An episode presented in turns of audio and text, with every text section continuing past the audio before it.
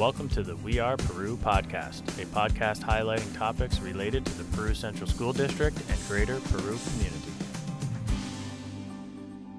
Welcome to the We Are Peru podcast, season one, episode six. I'm John Mitchell, and I'm joined as usual today by my co host, Mr. Nick Damiani. How's it going today, Nick? Doing well, John. Thanks for asking. Excellent. You got uh, plans for a break coming up? Yes, we're going to actually finally be able to travel a little bit. So we're going to head down to uh, Florida with the family. Oh, that's exciting. I'm sure Yeah. they're all excited, right? Uh, yeah, yeah. We're uh, definitely excited to get some warm weather, especially this morning after waking up to snow, 25 degree weather back home. So Did you get much uh, snow up your way? Or? yeah, the roads were bad on the way in this morning. Yeah, it's amazing. It was like 70 something last week. And Yeah. then, you know, Yeah. that's one of the things I'm always been fascinated with here. I grew up in the South where it's always hot, hot, hot. Yep. You know, but here you can have just like literally like 40 degree swings, you know, like, Yeah, you're outside, Overnight. nice 70 degrees, 65 degrees. Yeah. It's nice and sunny, and then the next day you get up and oh, you're looking at 30. Oh, like it was today, 30 Mm-hmm. degrees and slushy roads and wind and all that good stuff. So, you uh, go. gotta love the North Country. absolutely. And we're also joined today by uh, Superintendent of Schools, Dr. Thomas Palmer. How are you, Dr. Palmer? Good, thank you, John. I appreciate you and Nick today taking the time. Absolutely. Thank you so much for being here. Yeah. So uh, today we just wanted to jump on real quick and have uh, an opportunity to have a discussion with Dr. Palmer on uh, reopening.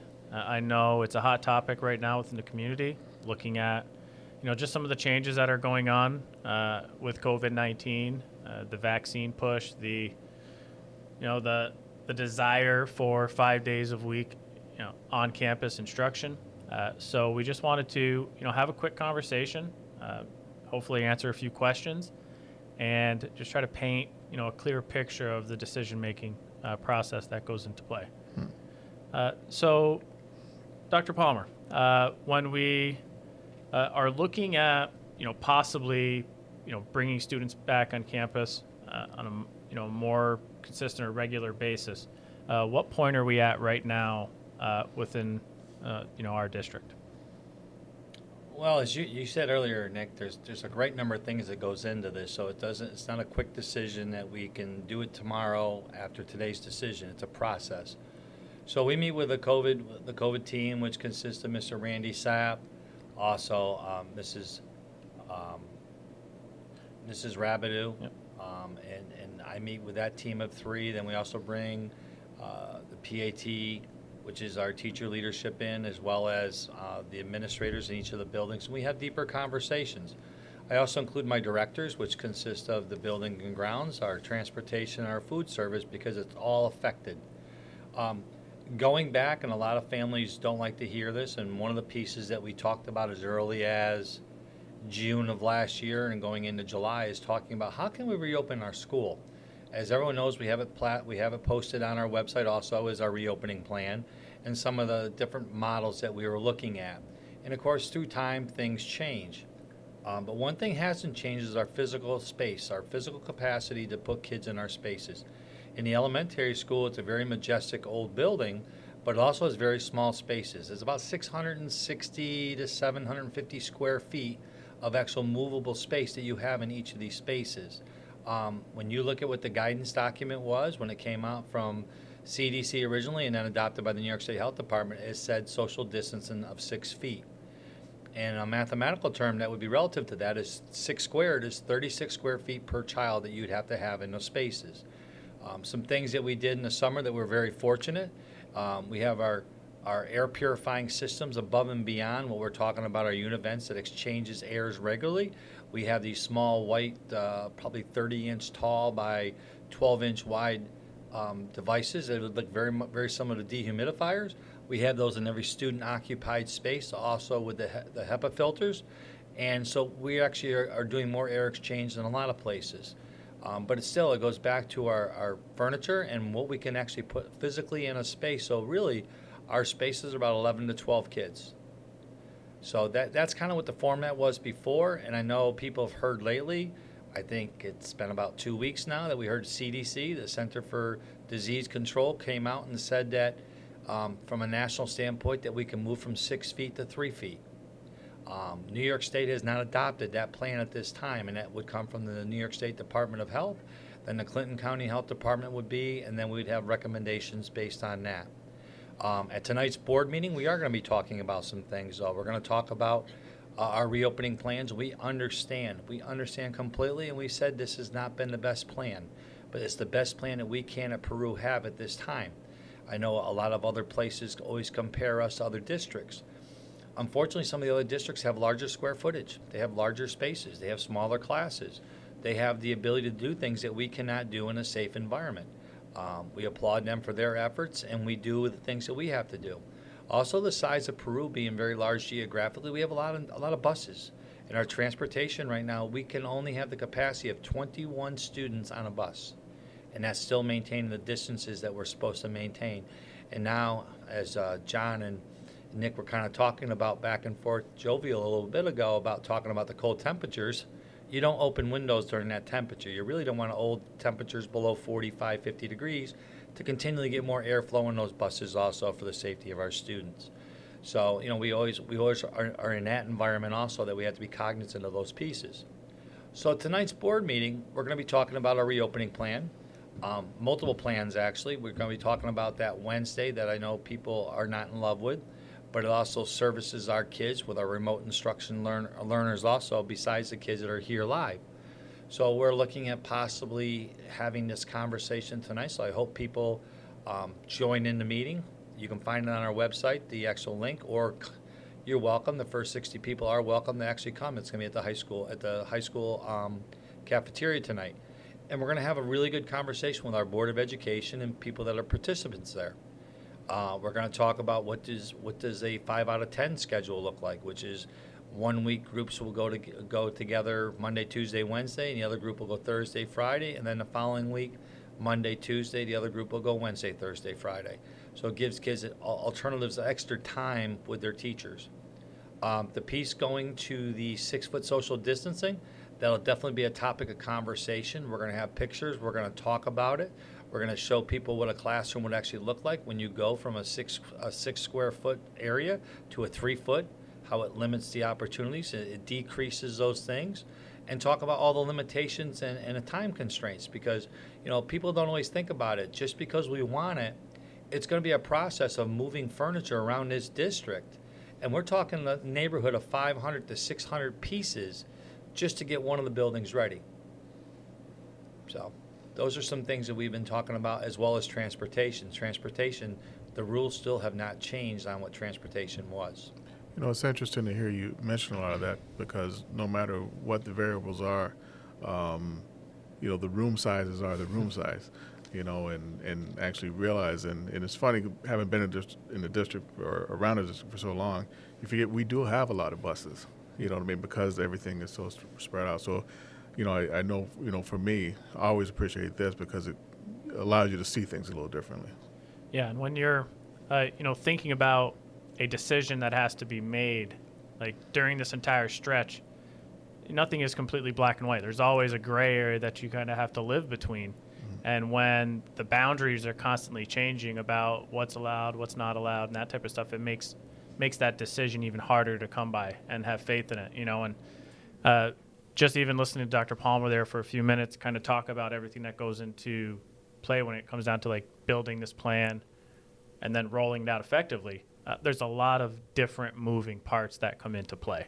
Uh, it's not just, oh well, I feel like we're going to go with the hybrid schedule today, and let's do that. You know, there's there's teams that meet, have conversation. There's a lot of options that are presented. You know, I got to sit in a lot of those those reopening meetings, right. And I just got to kind of sit back and listen. And there's there's all these options that are discussed, and then a lot of input comes in, and then then we make the best possible choice that we can make with the information we have at hand and you know, and that has changed a little bit throughout the year based on you know what's available with the virus.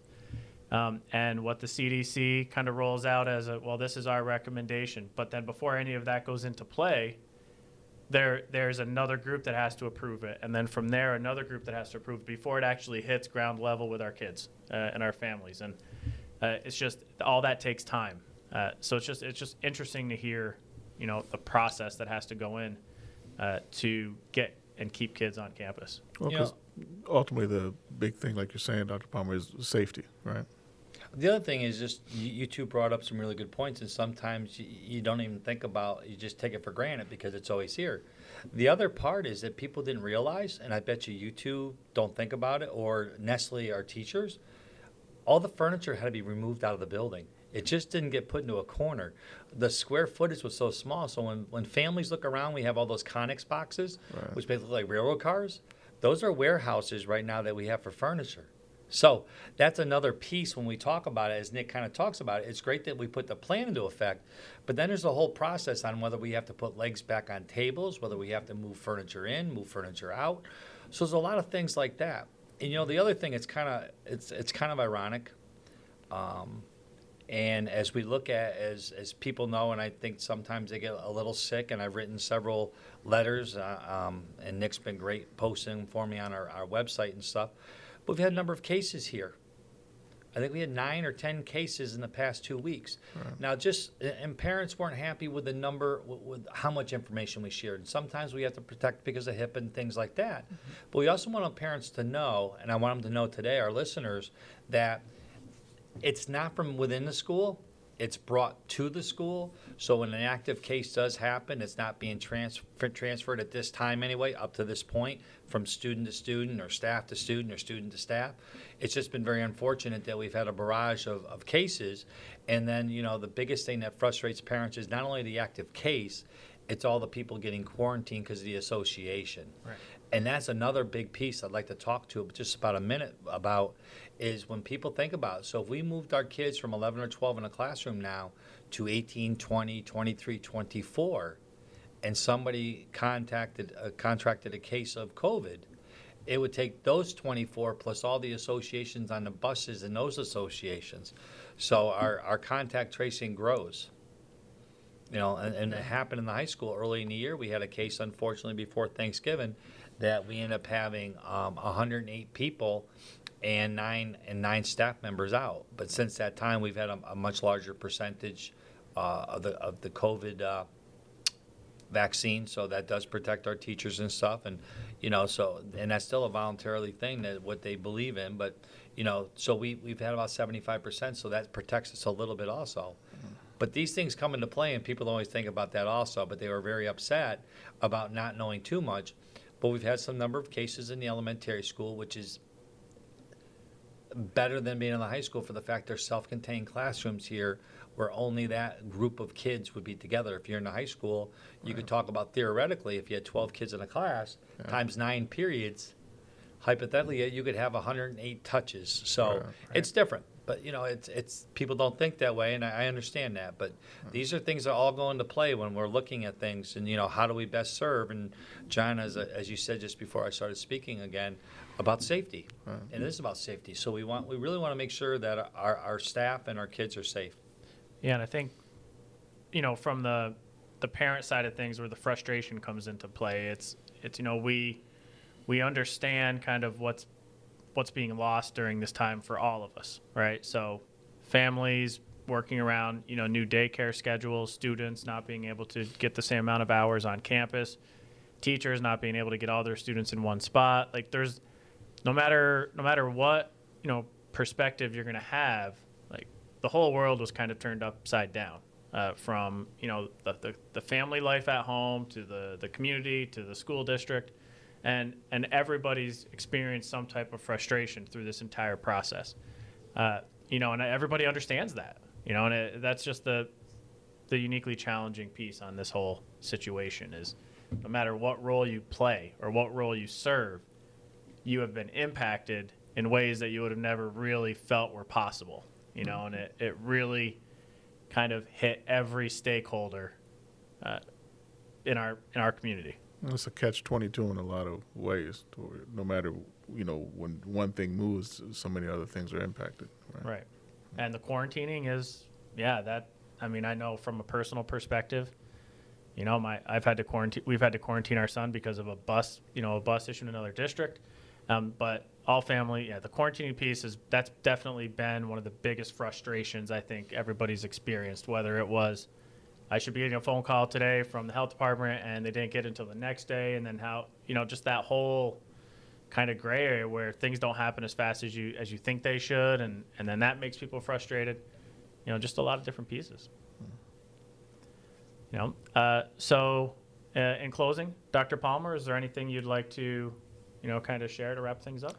I think the last thing is, and we'll talk again in tonight's board meeting. And uh, again, Nick, I it's not patronizing, but thanking you and John all the work you guys do. But one of the things that we were able to do was to do a survey, and the survey is now on our our website, so people can see. We had over a thousand people that actually participated in it. So I want to thank our Peru community for that.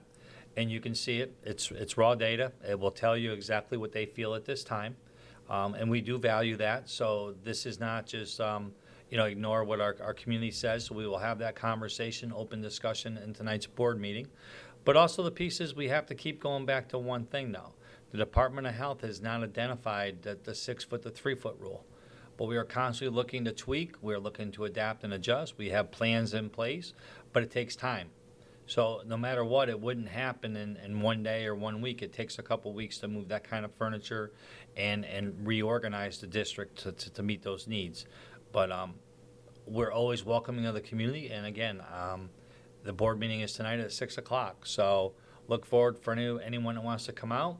Email whatever you need to do, um, and we're always going to make sure that we, we collectively work together to get through this process. And ultimately, I mean, we're all in education for one reason, right? We want to have a positive impact on kids, and we want to, you know, grow and and foster, you know, and build, you know, good community contributors. Uh, and every decision, you know, we make based on the meetings that I get to sit in on, you know, we're always looking at what's in the best interest of our kids, uh, and and how we can adjust things to impact, you know, their lives in a positive manner. So that's something that I know we'll continue to do. Got a lot of pride in that when it comes to uh, this district, and it's why I love working here. So, uh, you know, I appreciate uh, you coming on, Dr. Palmer, and sharing some of that insight. And I hope we get a nice turnout uh, at the school, you know, at this board meeting tonight. Also, just to redirect to our website, uh, there is a new page that we uh, are rolling out titled We Are Peru. And the goal of that page is to share some of the experiences that students on campus and remote students are kind of going through throughout the year. You know, we want to share some some positives on our story and and you know what's happening uh, within kind of our building walls. So that is on our main district page right across the top. You can select, select We Are Peru, and you're going to get a link to a newsletter that will be rolled out, its first edition tomorrow, called Nighthawk Notes. And that's going to be published tomorrow. We'll be sharing that. It'll be housed on that website. So if you get a second, stop in, take a look. You can also access all of our district uh, podcasts from that same site there as well. Um, definitely. So thank thank you again, Dr. Palmer, for coming and sharing some insight. Uh, we really appreciate that, and uh, we will talk to everyone again soon. Thanks, John. Thank you. You've been listening to the We Are Peru podcast. You can find us on Apple, Spotify, and Google Podcast, or wherever you listen to podcasts. If you enjoyed listening, please subscribe and share us with your colleagues and friends. And consider leaving us a rating or review on Apple Podcast. Follow us on Twitter at ndamiani PCSD and jmitchellpcsd. Thanks again for listening, and remember, we are Peru.